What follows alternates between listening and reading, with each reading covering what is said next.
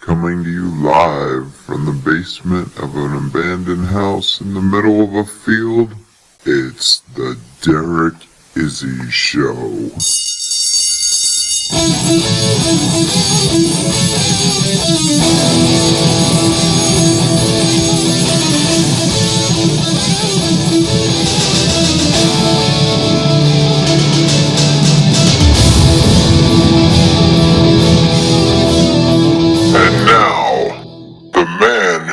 Making history his story, Derek Izzy.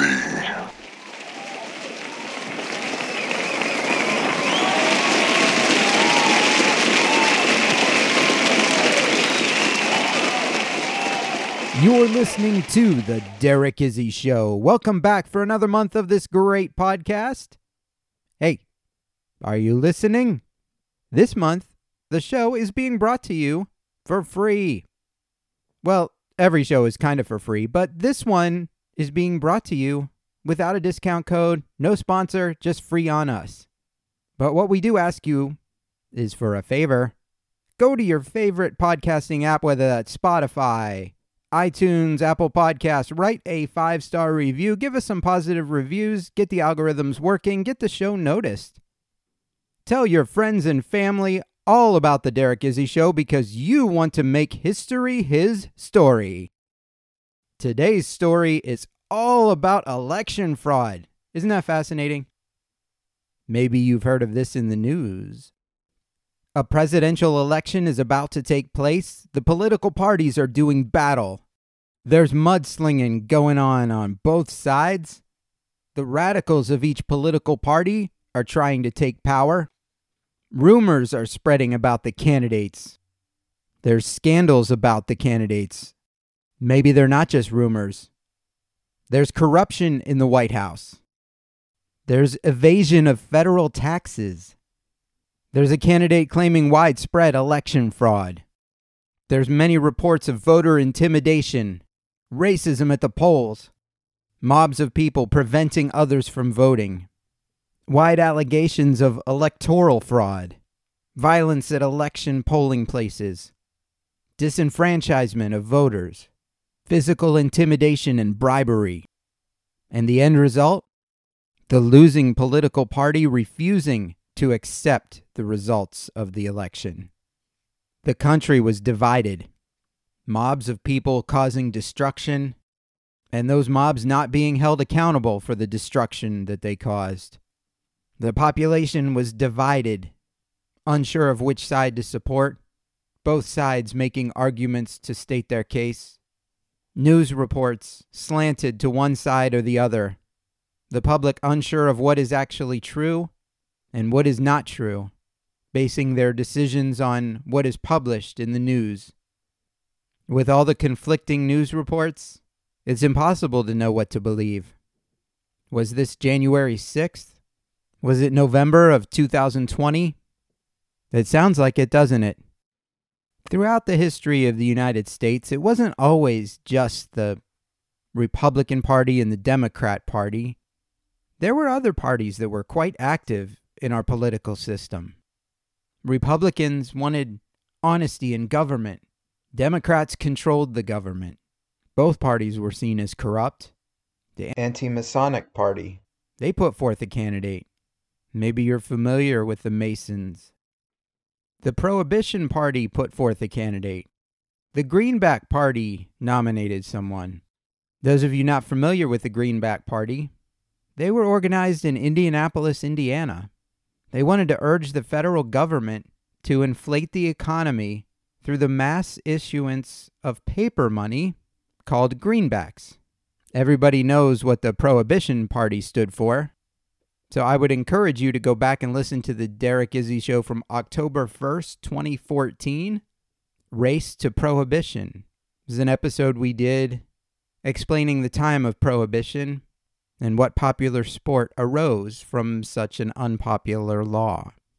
At the time of this controversial election, by now you've realized that it's not one that occurred in recent history, based on all the different political parties.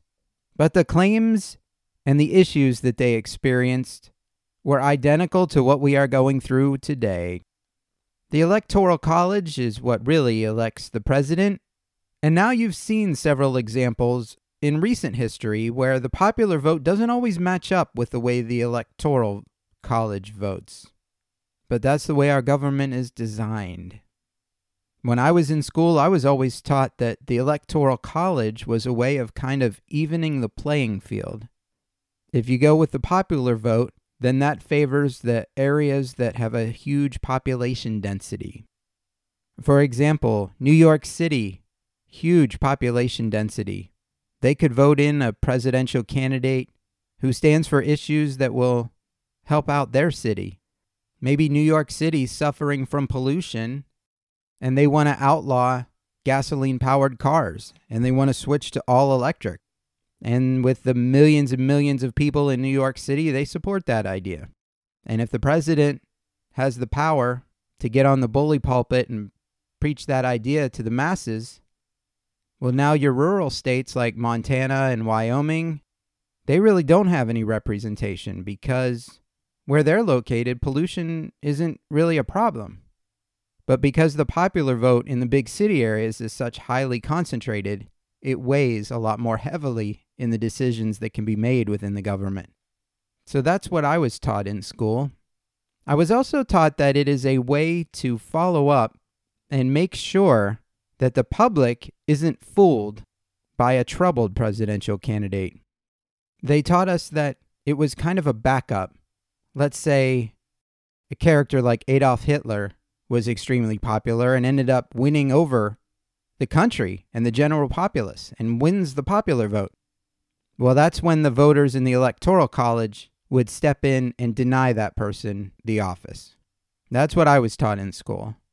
I'm sure many of you were taught different things, but you need that Electoral College vote to win the office of the president. Some of the candidates for this election, there were some Greenback candidates. Peter Cooper, he was a wealthy philanthropist from New York. Ever hear of someone like that running for office? Former governor of Pennsylvania, Andrew Curtin, ran for the Greenback Party. William Allen, the former governor of Ohio, ran for Greenback. A representative from Illinois, Alexander Campbell, they all ran for the Greenback Party nomination. The Prohibition Party nominated Clay Smith as a presidential candidate. The Democratic Party candidates, they included the likes of Samuel Tilden, who was the governor of New York, the governor of Indiana, Thomas Hendricks, Winfield Scott, he was a major general in the Army, former governor of Ohio, William Allen. These were just some of the candidates on the Democratic side. The Democrats held their convention in St. Louis, Missouri, and it happened to be the first political convention ever held by one of the major political parties west of the Mississippi River. It was held in an auditorium, and there were reportedly 5,000 people jammed into it. Now, for the Republican Party, everyone on the Republican side kind of thought that Ulysses S. Grant was going to run, but he did not. The Republicans nominated Rutherford B. Hayes, and thus began the election of 1876. And you thought election fraud, voter intimidation, lies, false news reports, sensationalism, you thought this was all unique to what you're seeing in your life. My friends, this has been going on for hundreds of years. It is nothing new. It is just repeating the same behavior. In the great study of history, we often learn that we don't learn. We just repeat the same mistakes over and over with a new generation. Sometimes we get better, sometimes we regress, and sometimes we just hold the line right where it is. Sometimes our standards change. The election of 1876 was definitely one of the more memorable ones in the history of our country. All of the controversy leading up to the election and then during the election, as well as accusations after the election. And this election was so close. The popular vote had two candidates that were neck and neck.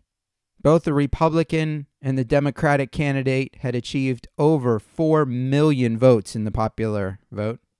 In order to win the office of president back then, you needed 185 electoral votes. The morning after the election, Sam Tilden had 184 electoral votes. Rutherford B. Hayes, he had 165, 166. There were still some states that had not reported their results. Republicans still had control over Florida, Louisiana, and South Carolina, and those electoral votes were being disputed.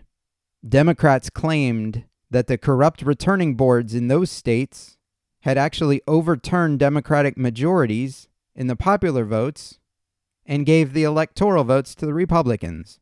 The two parties started arguing over who could actually count the votes. This brought some of the procedures in the Constitution into question. Some of the challenges were on the fine print of these electoral votes. Colorado was just recently admitted to the Union on August 1st, 1876, so this is the first time where they would have electors from Colorado. They didn't have enough money to organize a presidential election, so they sent 3 Electoral College electors. So the 3 electors from Colorado cast their votes for Rutherford B. Hayes without a popular vote in that state. More reports of voter fraud, threats, and intimidation in Florida, Louisiana, and South Carolina.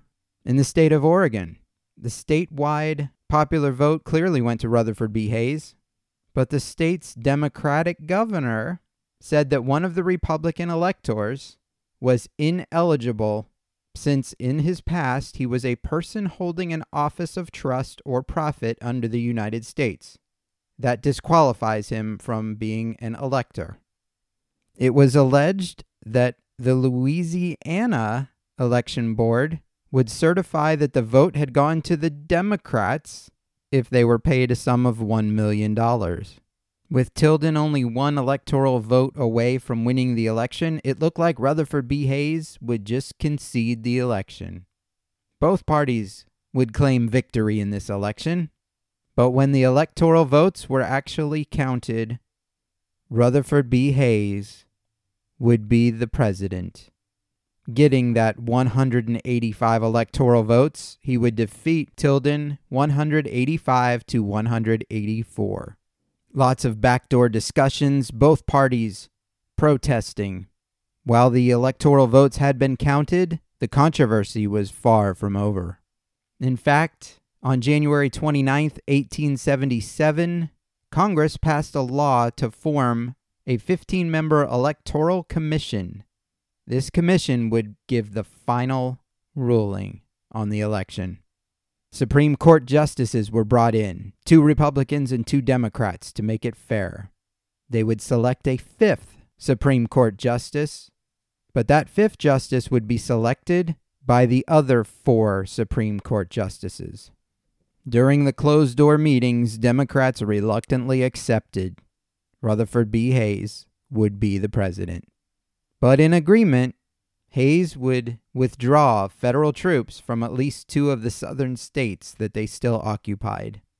If you look at the margin of victory, and you look at it on a statewide basis, you could say that Rutherford B. Hayes won because of the electoral votes he carried in South Carolina. And he only won those votes by carrying a victory in the popular vote in South Carolina of 889 votes. So one could reasonably conclude that while there were over 4 million votes in the popular election, the 889 in South Carolina were the ones that elected him president. At the time of this podcast, the only other election that was decided by a state that was that close in votes was the election of the year 2000, where George W. Bush won the state of Florida by 537 votes. Accepting his defeat, Samuel Tilden said, "I can retire to public life with the consciousness that I shall receive from prosperity the credit of having been elected to the highest position in the gift of the people, without any of the cares and responsibilities of the office." And then in 1886, Samuel Tilden would die, a wealthy man, leaving $3 million to the New York Public Library, In fact, the New York Tribune newspaper ran a headline that Tilden had been elected. But hey, when has the news ever got anything wrong? Rutherford B. Hayes, he made a proclamation not to seek re-election, and at the end of his term, he did not run for re-election. A president who made a promise and kept it.